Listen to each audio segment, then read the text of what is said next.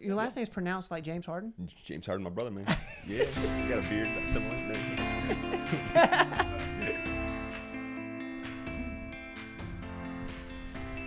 Welcome back, everybody. I'm so excited for this. This is one of the first episodes of Outside the Box, and this is an Outside the Box conversation. And I'm pumped about having this Outside the Box conversation with my good friend Derek Harden, lead pastor at Christ Fellowship, and big part of my family's life. And I've been watching you from Knoxville all pandemic, so I'm super thankful for that. But man, it's so good to have you in here. Man, thank you. I'm honored. I love the topic or the title, Outside the Box. That's really, I think, what I've lived to do, and I found a lot of that. And so I love Knoxville. Listening in to Christ Fellowship's incredible technology nowadays. Right. Right. The fact that your family's here in Kingsport, sometimes they're tuning in online, sometimes in person, but that they can join you online at the same time. Yep. It's amazing. That literally is outside the box for anybody. 10 years ago, that could have been happening. I think we're living in this outside the box moment where outside the box is becoming normal, and we're looking for those opportunities. Yeah. And before we started recording, we were talking a little bit about community and how can we foster community in this new world that we live in, given there's restrictions now, hopefully they'll be lifted at some point soon, but also how can we double down on some of the virtual stuff, because I like the idea of being able to talk about your sermons with my parents, on Sunday evenings. And I honestly haven't been able to do that. Not because it wasn't available, but because I wasn't thinking that way. Sure. Now it's like it's my first thought. So what's your thought on community now? Yeah, that's interesting. So we had a guy at the church, I don't know when he said, but he said something interesting that really made our leaders think. He said, hey, I want you to think about that you are now a virtual church with a local presence. That is outside the box. Yes. No longer is it you're just a local church with a virtual presence. He said, I think we need to start thinking the other way. And so for us as a leadership team, we've had to start thinking differently. Yep. And you and I were talking this, you can pull a podcast up from your favorite TED Talk, favorite sermon, fill in the blank what you want to listen to. And nowadays you can listen to anything, even the last 20 years. I mean, I love a guy named John Wimber. I can literally go back and watch his 1980s conference on YouTube. It's amazing, right? Technology is so good. So I think what differentiates that is the community aspect. And so locally, obviously we believe the church gathering is important. There's so much happens more than just getting information, but learning to live in the context of community, seeing wholeness and togetherness. But we're trying to figure it out now, try to innovate. What's that look like online for a young man that's in Knoxville? We've got people that tune in from California and Dallas and Pennsylvania and Florida, and even around the world, we have a few people that tune in. And so we're trying to figure that out. And so for me, I don't want just to go through the motions or just to check off the box.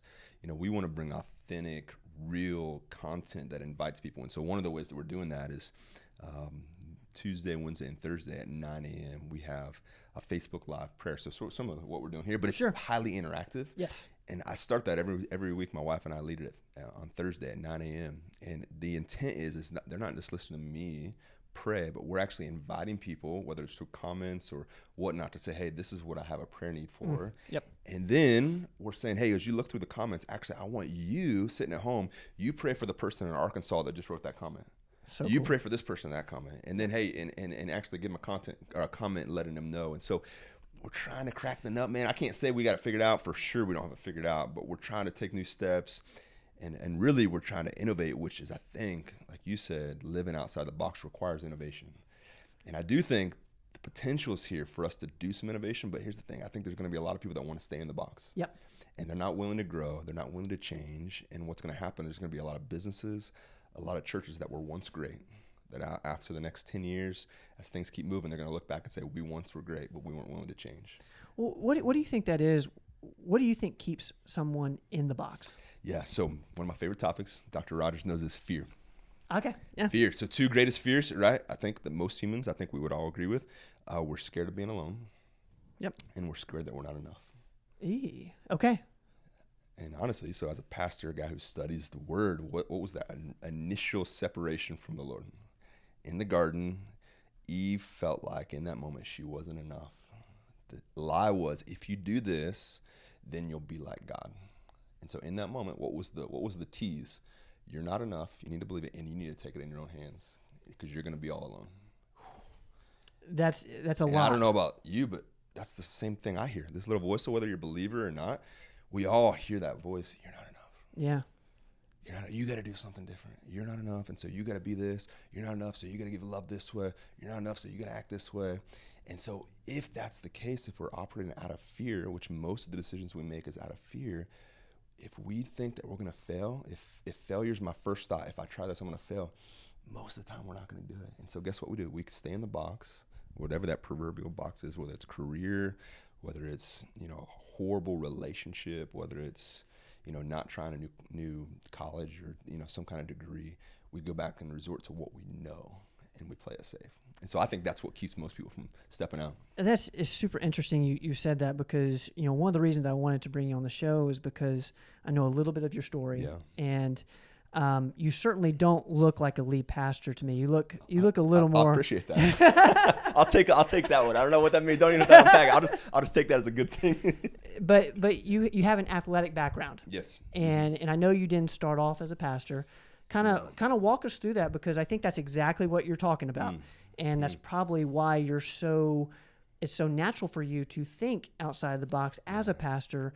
Yeah. I think a lot of that's because of your journey to becoming one. Sure. So walk us through that, because I know you're a football guy. Mm-hmm. Yeah. Walk us through. Yeah. So love football in general. Played football at the Ohio State University. And if you've ever watched one of his sermons, he never mentions that. I never mentioned. So you're lucky that you heard today. But I would say actually my career path, so I started out as a mechanical engineer. I got a degree. I would say I actually made the decision to do that because of fear. Yeah. Interesting. Yeah, I would say my fear was I wanted to have a career that was looked like people thought a lot of, mm-hmm. that led me to where I could get an MBA, and then the MBA would allow me to be a CEO of a big company, and mm-hmm. I could make a lot of money, and I could have a lot of power. All that was fear-driven. All fear-driven. All of it, every bit of it. And so I went from there and had a lot of fear, a lot of success, because we can be really successful in fear.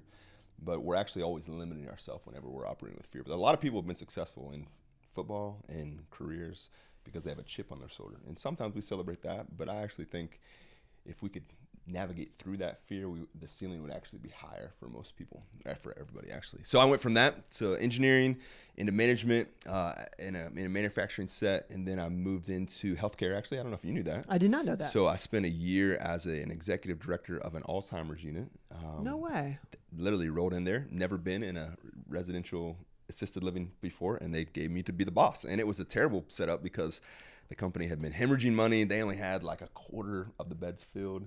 And they said, we just need something to change here. Yeah. So they knew that's kind of my specialty, to bring change. So you came in to rock the boat. Yes. To bring the boat back to but rock the boat in order to get steady. And then from there, actually, I went through, and you probably don't know this either, I went through the whole Chick-fil-A operator process. No. Yeah. So I went from literally. What valuable experience. Incredible. 25-page application to start with, a year process all the way to Atlanta.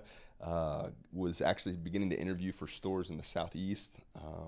And here's the funny part, it's actually, this ties all together, is I felt like it wasn't actually who God made me to be. Not because it's not a great job, and it's great for some people, but this is the vision I had.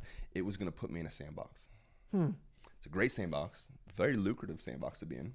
Yeah, lots of opportunities, but the way that God designed me is I hate to be constrained. I hate to say, okay, this is your little sandbox. As long as you play in this, we're gonna pay you well, and you're gonna do things. Some guys, that's incredible, men and women, crush that and they love it. But for me, I recognized at that point of my maturing process as an adult that would actually be a death. No matter how much money I had, if I was said, hey, you got to play in our sandbox and play by our rules all the time, I would actually shrivel up and die. Very wealthy, but I would have been dead. How did you recognize that about yourself? Like, how do you become so self-aware? Because that's a wife, can you say it out to my wife that I'm self-aware? Because I'm growing in that area. She would laugh if she heard us. Hopefully she's watching, babe. I love it. But yeah, so I would say I'm not the most self-aware. I feel like on my journey, though, I've become more self-aware. Okay.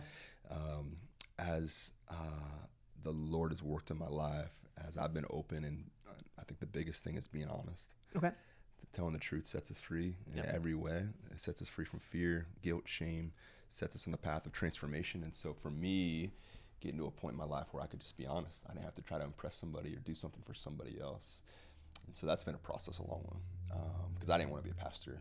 There's still days I don't want to be a pastor, honestly. I think everybody has that.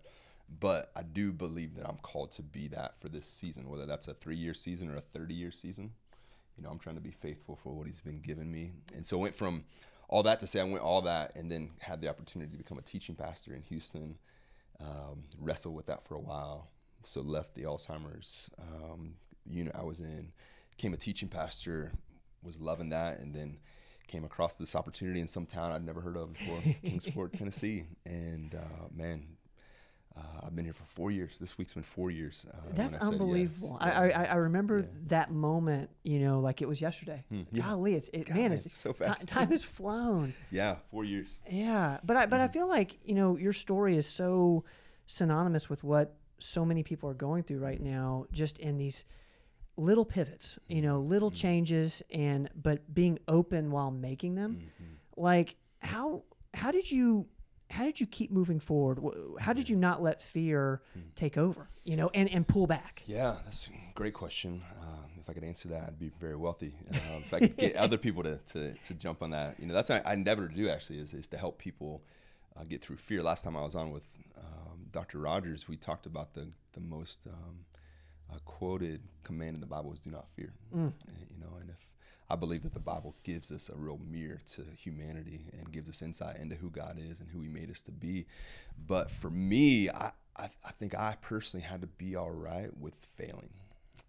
And I know we talk about that, fail forward, but it is true. Like if we're not willing to fail, if we don't recognize that part of our human existence is failure, then we'll never have any innovation. We'll never try a new career. We'll never do anything other than what's always been done.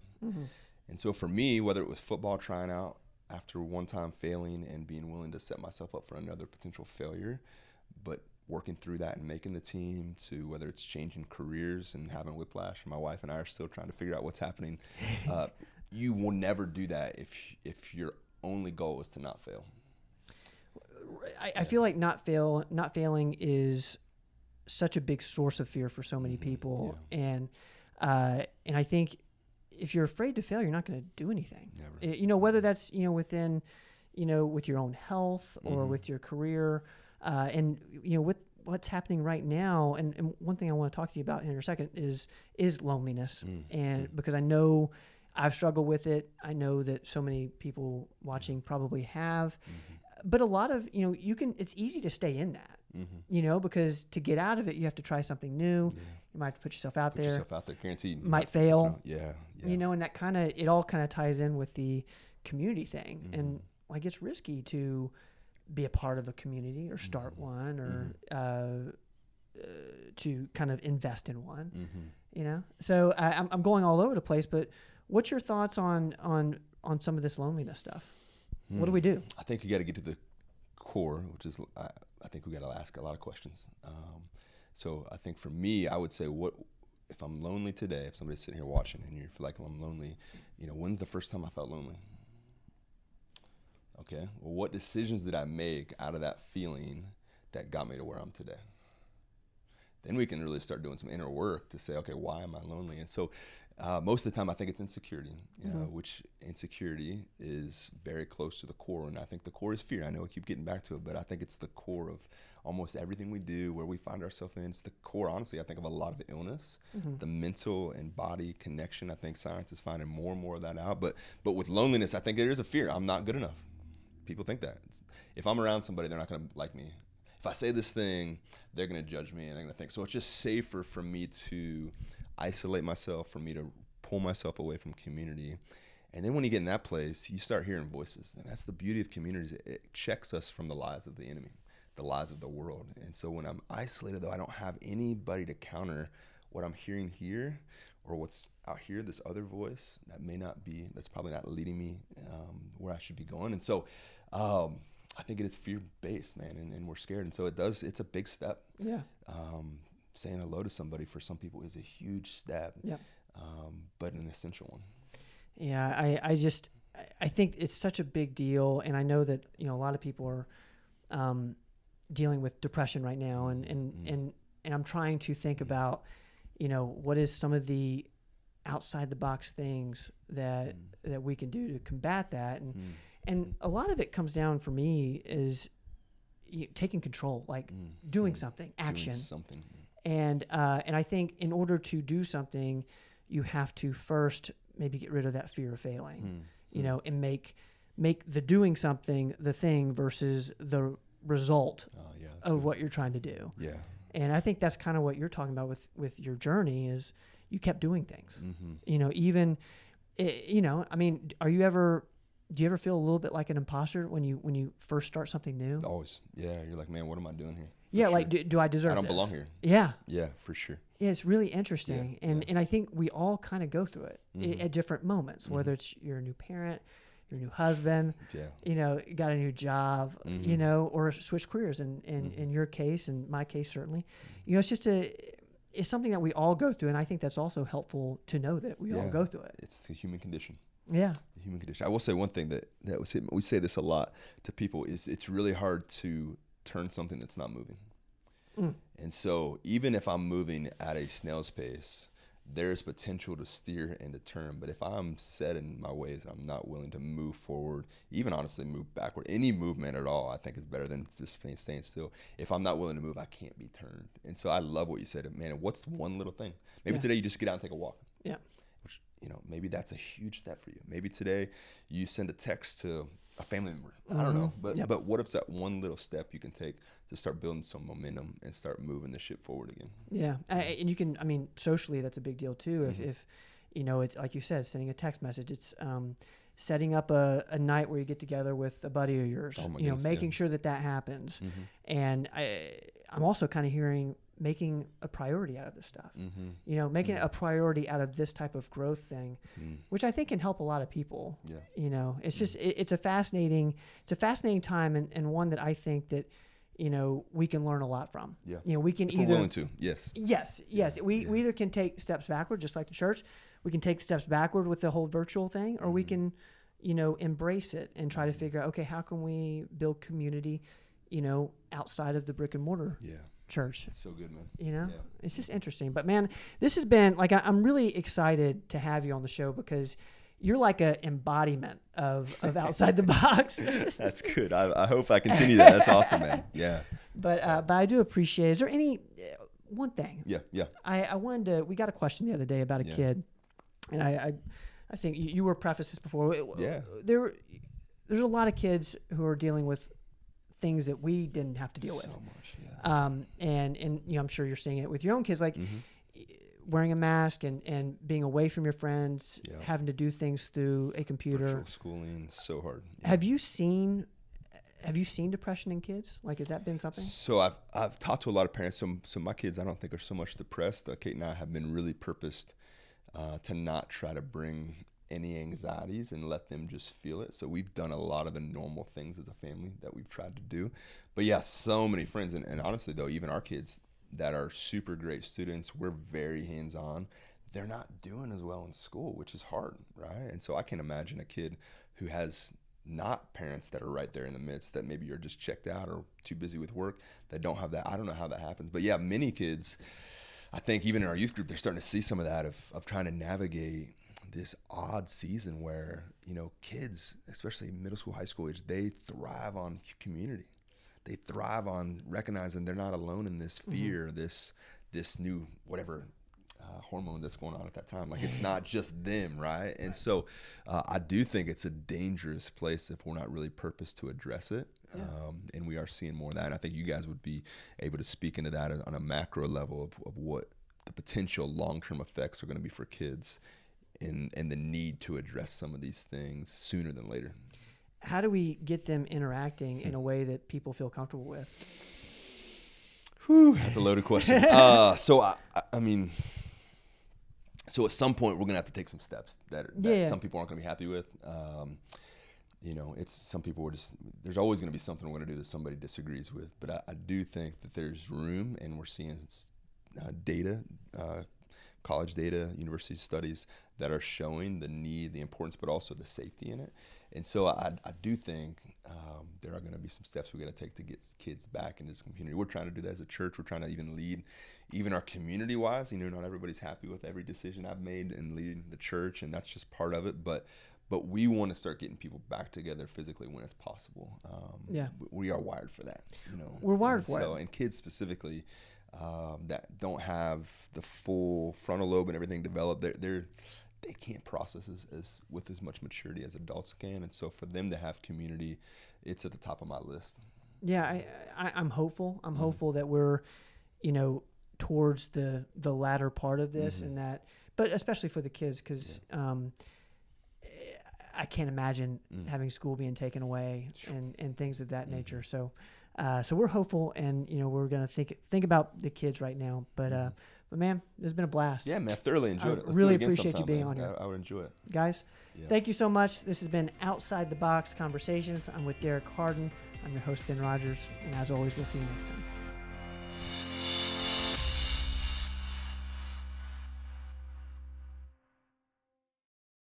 Thanks, guys, for listening to this episode of the podcast.